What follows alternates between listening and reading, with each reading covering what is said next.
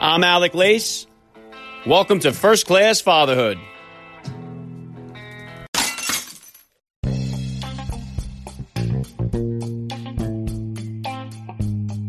Welcome, everybody, to episode 366 of the podcast. I am happy, as always, to be here with you. Thank you for stopping by. If this is your first time listening to the podcast, please get over there and bang that subscribe button. You do not want to miss all the action that's coming your way right here on First Class Fatherhood. All right, dads, I have an awesome guest to bring you guys today. Fox News Channel's chief White House correspondent, John Roberts, joins me on the podcast. I had the pleasure of meeting John, speaking with him several times while I was down there at the White House. John began his career as a co-host on the music news magazine The New Music on City TV.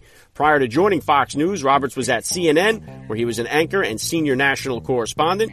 Back in 2003, Roberts was embedded with the U.S. Marines during the initial invasion of Iraq.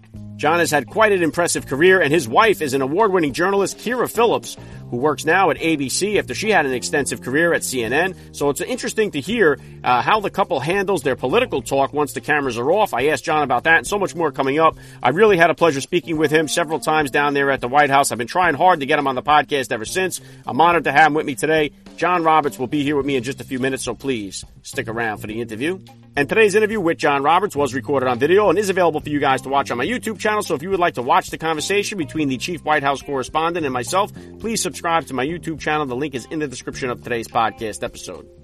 Okay, and make sure you lock it in for tomorrow's episode, the 70th Secretary of State Mike Pompeo will be joining me here. What a big honor that's going to be. I worked extremely hard to score that interview, so I hope you guys will tune in and check it out. And I'm still working on a surprise guest for a Father's Day special here, so follow me on Instagram at Alec underscore Lace to find out who that may be. All right, and dads, listen, the beaches are opening nationwide here. The summer is upon us. If you're looking to trim down that chest hair that's probably been growing out of control since the COVID lockdown started, and you got to reveal that dad bod on the beach, visit manscaped.com. I've teamed up with Manscaped once again. First class fatherhood listeners get 20% off plus free shipping using my promo code FATHER.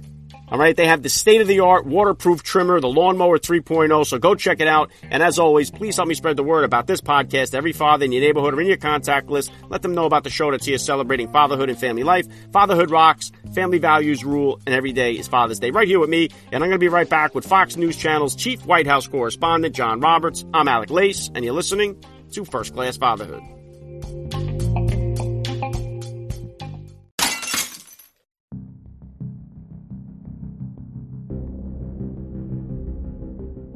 All right, dads. Today's episode is being brought to you in part by Bottle Breacher. Bottle Breacher was founded by former Navy SEAL and former guest on First Class Fatherhood, Eli Crane. Bottle Breacher provides handcrafted 50 caliber bottle openers made by active duty service members and veterans. The staff at Bottle Breacher used to use 50 caliber ammunition to defend our country downrange. Now they use them to provide the best man gifts, groomsmen gifts, and promotional products on the market. Open your next Cole One in style, and first class fatherhood listeners can save 20% off their entire order by using the promo code FATHERHOOD. Visit bottlebreacher.com and use the promo code FATHERHOOD at the checkout to save 20% off your order. Believe me, once you see them, you're going to want to get one, and once you use it, you're never going to want to open another bottle without it. Go to bottlebreacher.com and use that promo code FATHERHOOD to save 20% off your order and open your next Cole One in style. Joining me now, first class father John Roberts. Welcome to First Class Fatherhood. Thank you. I don't know about first class, but I try. you know, I do. All right, I do the best I can. And that's what we're all doing out here. All right, let's start like this. How many kids do you have? How old are they? I've got a total of four. I've got uh, two from my first marriage. They're 33, and uh, they'll be uh, she'll be 29 this year, and uh, then I've got two nine-year-old twins. So, you know, kind of run the gamut. I I, I did it uh, back in the in the 80s and 90s, and now I'm doing it all over again in the 2010s. Wow, yeah, two totally different times of parenting for sure. Uh, Yeah. For, for the twins, did you guys find out? Did you do like a gender reveal? How early in the process did you find out you were having twins and what the sexes were? Well, they're science babies, so we found out right away uh, what they were. You know, we uh, we went through a fertility program. We tried a number of times, and finally, on the, that was pretty much our last go around. Uh, we decided to roll the dice. We implanted five embryos. Uh, we initially had triplets, but one of them didn't make it. uh, and I think that you know, it's it's a shame because the kids always wonder about baby C, but having having brought up twins, I can't imagine bringing up triplets. Uh, but uh, we knew that one was a girl and one was a boy. uh, based on you know blood testing that we had to do and, and all of that amniocentesis to to you know rule out any kind of birth defects because we were both older parents. So we knew right away we were getting a boy and a girl. So we you know kind of hit the jackpot right at the top. Yeah, very cool. And John, if you could please just take a second here to hit my listeners with a little bit about your background and what you do. Uh, I'm the chief White House correspondent for the Fox News Channel. Uh, I've been doing this job since Trump uh, became president on January the 20th, 2017. Prior to that, I was working out of our Atlanta bureau. Uh, for five years, I was at CNN. Four of those years, I was the uh, host of American Morning. And uh, then I was at CBS News for 14 years before that, where I was the chief White House correspondent and anchored the Sunday evening news on CBS. So, been a number of places, you know, seen a number of things, been a few places. It's been an interesting career. Yeah, CNN to Fox News is kind of like playing for the Giants and then playing for the Cowboys, I guess. Um, two totally different entities there. Or, or like playing for the Mets and then playing for the Yankees. You know, I mean, there's a lot, a lot of different. Or the Red Sox and then the Yankees. You know, there's a number of different comparisons you could make. Yeah, definitely. Uh, so then, John, about how old were you then when you very first became a dad, and how did becoming a father kind of change your perspective on life? I was I was 28 years old when I first became a dad, and uh, the prospect of it initially was was terrifying. I, I, thought, oh my God, I'm still a kid myself. I've got so much of my career to go. Am I ready to be a father? But then, you know, right out of the box, sort of the joys of, of fatherhood uh, hit you right away, and it's it's you know, I had two great kids uh, the first go around. And then the second time around, when uh, I met uh, Kyra Phillips. Uh, we both met at CNN. Actually, uh, we we we developed our relationship after we had anchored the morning show together. So there was definitely some chemistry there. One of the things she said was, you know, I'm uh, getting to, up toward 40 years old. I don't have any kids yet. Uh, if we're going to be in this relationship, I want to have children. So you got to make a decision on whether or not you want to be a dad again. And I was like, all in, let's go for it. And because uh, had a little snip snip uh, back in the 1990s. We had to do it through fertility. But one of my best friends happens to be the head of the fertility center at uh, NYU Medical Center, Dr. Jamie Grifo, uh, with whom a number of people will be familiar. And uh, we just dove into the whole process. And uh, now one of my other great friends is a doctor named Andy Toledo, who is the head of reproductive biology associates in Atlanta, Georgia, who saw us through the pregnancy. We're actually going away to Oregon with uh, with Andy and his wife and their two kids.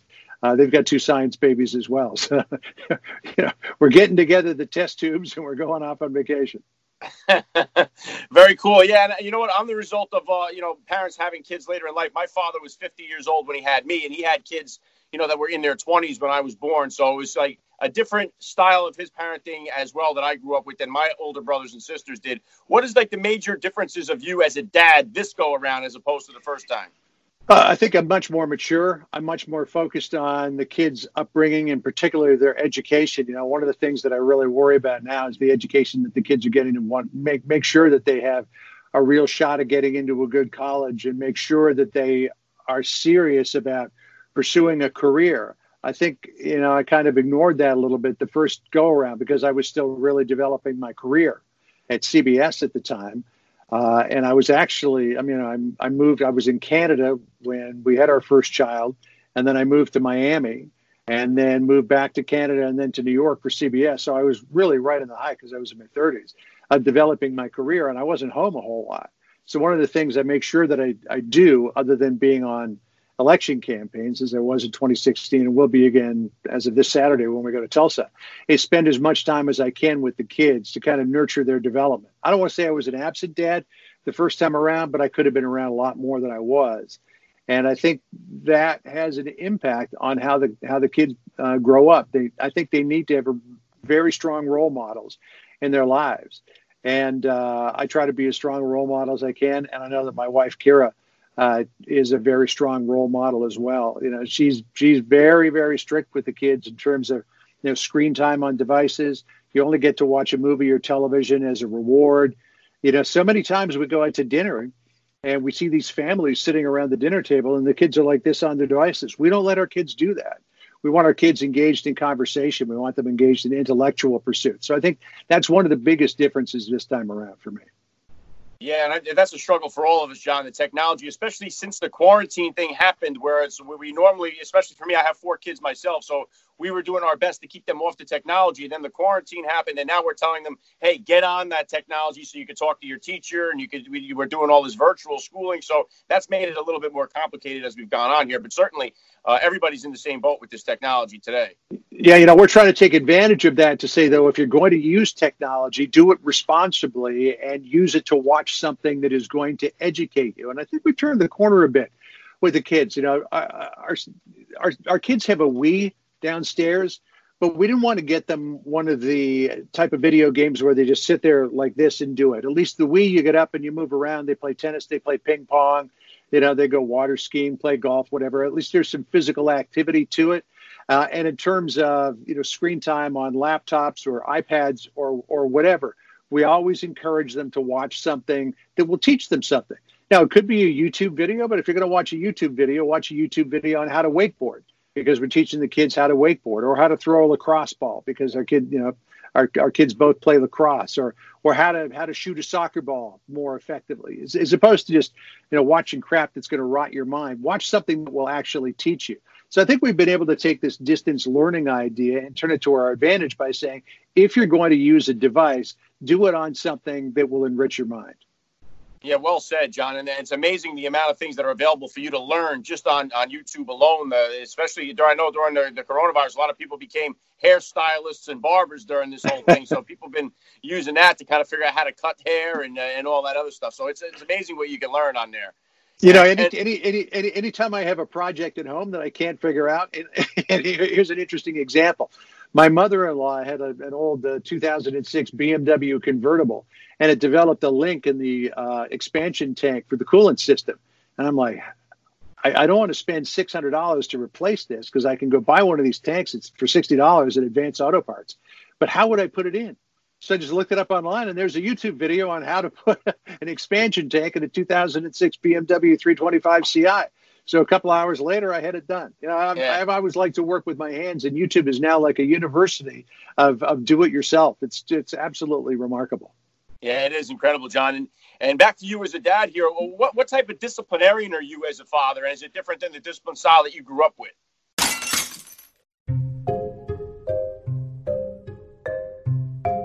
All right, dads, are you prepared to unveil your summer bod? Manscaped is here to ensure that your post-quarantine body is ready to make its shirtless debut. Don't be that guy on the beach with a bushy Chewbacca chest that's out of control, and chances are that Austin Powers sweater vest look isn't going to be your ticket to Ladyland this summer. Trim that bear rug down to size with Manscaped's third generation waterproof cordless body trimmer, the Lawnmower 3.0. It is the best trimmer on the market for those in need of a chest shave. Don't take a chance giving yourself an accidental nipple piercing using a traditional razor. This third generation trimmer features skin safe technology to reduce manscaping accidents. And right now, first class fatherhood listeners are getting 20% off plus free shipping with the code FATHER at manscaped.com. Did you hear that? That's 20% off plus free shipping at manscaped.com using the promo code FATHER. And you can start trimming that nest on your chest today.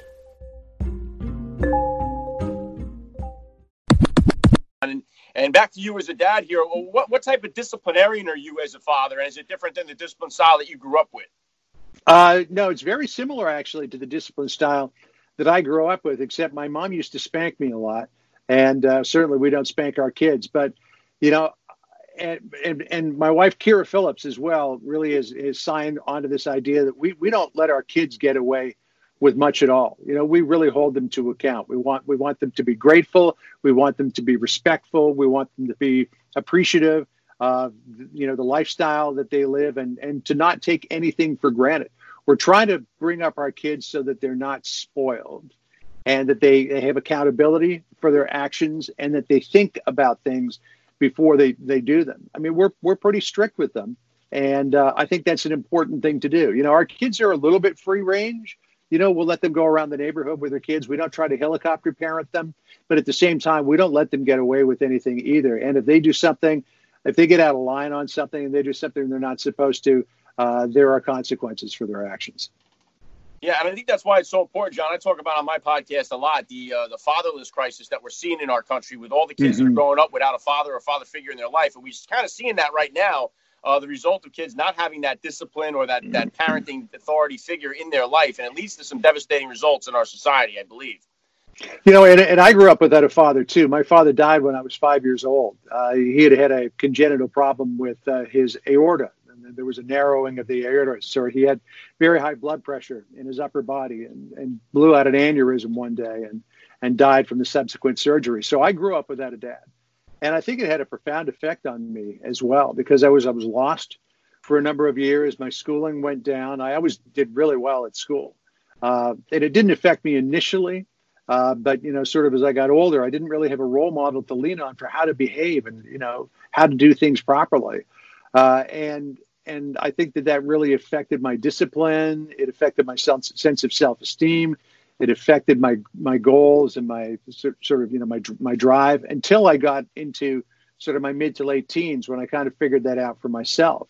Uh, and that was when I discovered I was going to be a doctor at first, but then I discovered broadcasting and I really got bitten by the bug and, and loved it. But I, I tell you, you know, for 10, 12 years of my life, I really missed having a father figure, which is why I try to spend as much time with my kids as possible, imparting to them the things that I didn't have when I was a kid. And a lot of that, too, is just, you know, reinforcing with your child that you can do it. You know, you can take responsibility for yourself. Yeah, things are hard because kids innately don't want to do things that are hard. But if you work at it you'll become good at it and suddenly you really enjoy it. So, you know, you got to get them past that learning curve. I didn't have that push. And my mother, uh, God bless her, because she was still trying to raise three of us, was working, you know, 12, 14 hours a day. So she wasn't around a whole lot when I was a kid. So I was left to kind of figure it out for myself. And I made a lot of mistakes that I probably wouldn't have made if I had a father.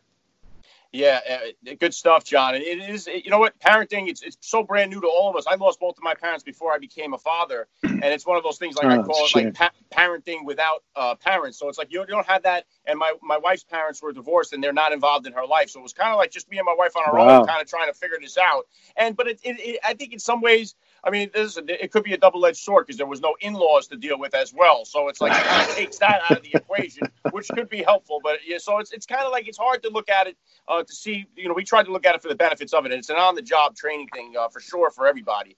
Um, and you know, I wanted to ask you about John is I know that you did some, you were embedded with uh, the troops overseas. And I was. some reporting from Iraq. Now I'm trying to do the math. I would imagine that you were a dad. What was that experience like for you? You were a father at the time you were doing that. What, what was that experience like for you? Oh yeah, I was. Let's see, I would have been uh, would have been like 37 years old.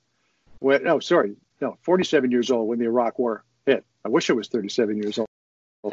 and and I mean, you know, the kids were worried about me going over there. And there was one point where none of us thought we were coming back because we heard all these reports that as soon as we crossed the border between Kuwait and Iraq, we were going to get hit with chemical weapons, and nobody knew what the effect of that was going to be. I mean, in, in the end, it turned out to be a lot less dangerous at that time than we anticipated it, it would be. Sadly, some of my colleagues, uh, including David Bloom, uh, died with while they were over there. So you know there was there was tragedy, but for the for the most part, it wasn't as bad as I thought it was going to be. But you know the family was back home uh, worried about it. But again, that was back in the in the day when I was really you know building my career and and and didn't really think too much about the consequences of taking on dangerous assignments. Now, if I would were, were tasked now to, to go do the same thing, I might think twice about it because uh, you know I'm an older dad and I don't know how much time I've got with my kids. So I want to make sure that every moment counts. And and again, having that background of growing up without a father, I want to make sure that my kids have a dad as long as possible. Yeah, well said. And I know that right now it just seems like we we have just like a political, the whole political scene in our country is completely toxic right now. And and it seems, you know, obviously you're with Fox News, your wife with uh, with ABC now. I believe, ABC, right? yeah. Uh, so do you guys make it like a rule, like, hey, no politics at home? How does how does that, how does that all work with you guys? No, we're always talking politics. I mean, we're always talking politics. We're talking journalism. You know, we we we we try to help each other out and make each other better. So, you know, we, we don't talk about specifics of what we're doing, particularly if it's an exclusive type of thing. Uh, but, you know, we'll talk about, well, what's your approach to this and how do you approach that? What do you think about what Trump is doing? What do you think about Biden is doing? What do you think about what's going on in Capitol Hill? You know, we, we go to a lot of, well, did go to a lot of events in, in DC together that were of a political nature. Uh, we went to a lot of roundtables. Uh, my wife and I host a lot of events for the Institute for Education because our, our good friend is the, the head of that organization. And and so there's a lot of politics that we talk about. It's not like we leave work at home. You know, work comes home with us, but we do it in such a way that we help to engage our kids with it. They're always asking us questions about what we're doing. So, you know, it, it really creates a, a rich environment uh, for the family to have broad and open discussion, and everybody's free to say what they feel about things without being judged, which I think is very important. Man, I, I really wish that was the theme of the country right now. Wouldn't that be nice? That. Oh, it would yeah. be. And and I know right now it's going to be a busy time for both of you with, with an election year running up until November here. What kind of, uh, how long do you see yourself doing this for, John? What kind of plans or goals do you have for yourself for the future here? Uh, well, I'm, I'm sure that uh, I'm going to be doing this uh, here at the White House uh, for a number of years to come, and uh, we'll see what happens after that. Uh, you know, I'm getting to the point in my life where I'm, I'm, I'm at some point, you know, looking for an exit ramp. Not right now, uh, but at some point in my in the not too distant future, I'll be looking for an exit ramp so I can, you know, try to focus a little more attention on trying to hit a little white ball around a golf course and do some other things and spend you know some more time with the kids because you know they're only going to be little kids uh, for so long. I imagine by the time I hang it up, they'll probably be teenagers, but by that time they'll be really good wakeboarders. You know, so I could take them to competitions and things like that. Sounds good. Last thing I'm going to hit you with here, John. I love to ask all the dads that I get on the podcast, what type of advice do you have for that new dad or for that about to be father who's out there listening? Well, first of all, I would say uh, never let a day go by where you don't tell your kids that you love them. First of all, always make sure that you embrace your kids. Always make sure that you listen to their concerns, but also, you, you know, there needs to be tough love because kids inherently will try to get away with whatever they can, and they'll they'll try to take, for the most part, I think, the easy way out. They don't like to do things that are hard when they're young. They, they like to just kind of skate. So encourage your kids to work hard at things. Uh, reinforce that they can be anything that they want to be. And if they say something like, you know, I can't do this, it's too hard, just encourage them to work on it because while it may be hard now, eventually it's going to be easy. And then when you get to that point, you'll have a real sense of accomplishment that you've done something that you thought that you never could do. But it's, you know, aim, aim high, get them to set goals, push them to excel. You know, don't drive them to the point where you're going to turn them into, you know, stressed out uh, people who can't move, but really encourage them to always be better. I tell my kids, and this is something I got from Wolf Blitzer uh, long ago when, when I worked for, C- for CNN, and that is, you know, learn something new every day go to bed smarter than when you woke up. So that that's the advice that I would give to dads. Really just encourage your kids to learn, get out there in the world, be bold, don't let them get away with saying I can't do it. Push them to do things that are outside of their comfort zone because that's the way kids really excel. Because the the one problem that we're having these days is when I grew up, when my wife grew up, probably when you grew up, we didn't have people doing everything for us every day. You know, this idea of helicopter parenting to a large degree has become toxic because we're doing everything for our kids and we're not requiring them to do anything. So when I was a kid, nobody was doing anything for me. And if I wanted something, I had to get out there and I had to do it myself. You know, we need to reinstill those values and those virtues in our children. Yeah, very well said. I love the message. This has been an honor for me. I got to say, John Roberts, you're a first class father all the way. And thank you so much for giving me a few minutes of your time here on First Class Fatherhood. All right. Good to talk to you.